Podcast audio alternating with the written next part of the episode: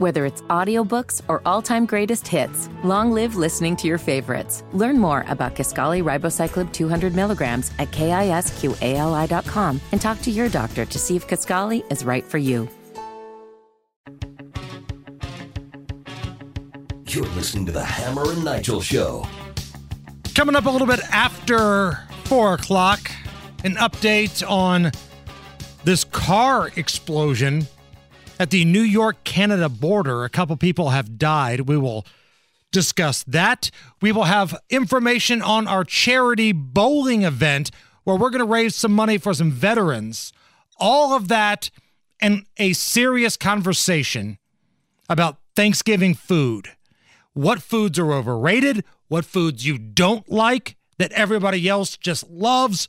All of that's coming up a little bit after four o'clock. I'm Jason Hammer, Jerry Lopez filling in for Big Nige. And Jerry, we just spoke to John Herrick in the news department.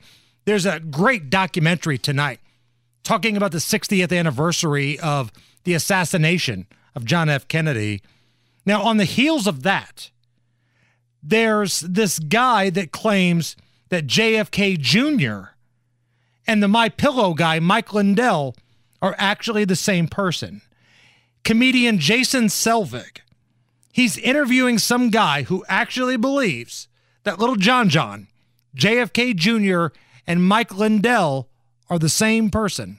Who is Mike Lindell? Who is? Is John John still alive? We're going to find out the truth. You think that Mike Lindell is John F. Kennedy Jr.? Yes, I do. Do you have a picture to prove it there? So this is a picture of Mike Lindell and John F. Kennedy Jr. What's the evidence here? Well, the evidence is we're going to find out that people had to play certain roles to get the truth out to people. Why would John F. Kennedy Jr. fake his own death and then assume the identity of a pillow salesman? Well, you have to ask yourself, what was he running for? He was running for a seat in New York. Who won that seat? Was it Hillary Clinton? So, so John F. Kennedy Jr.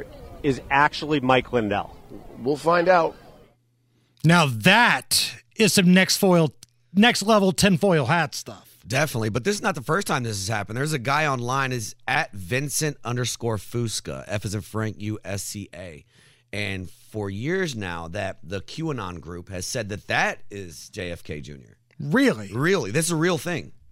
So JFK Jr. decided, you know what?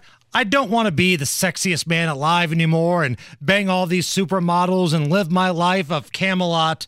What I want to do is live a life in secret because I'm scared of being offed by Hillary Clinton and company. Yep. Fine, whatever.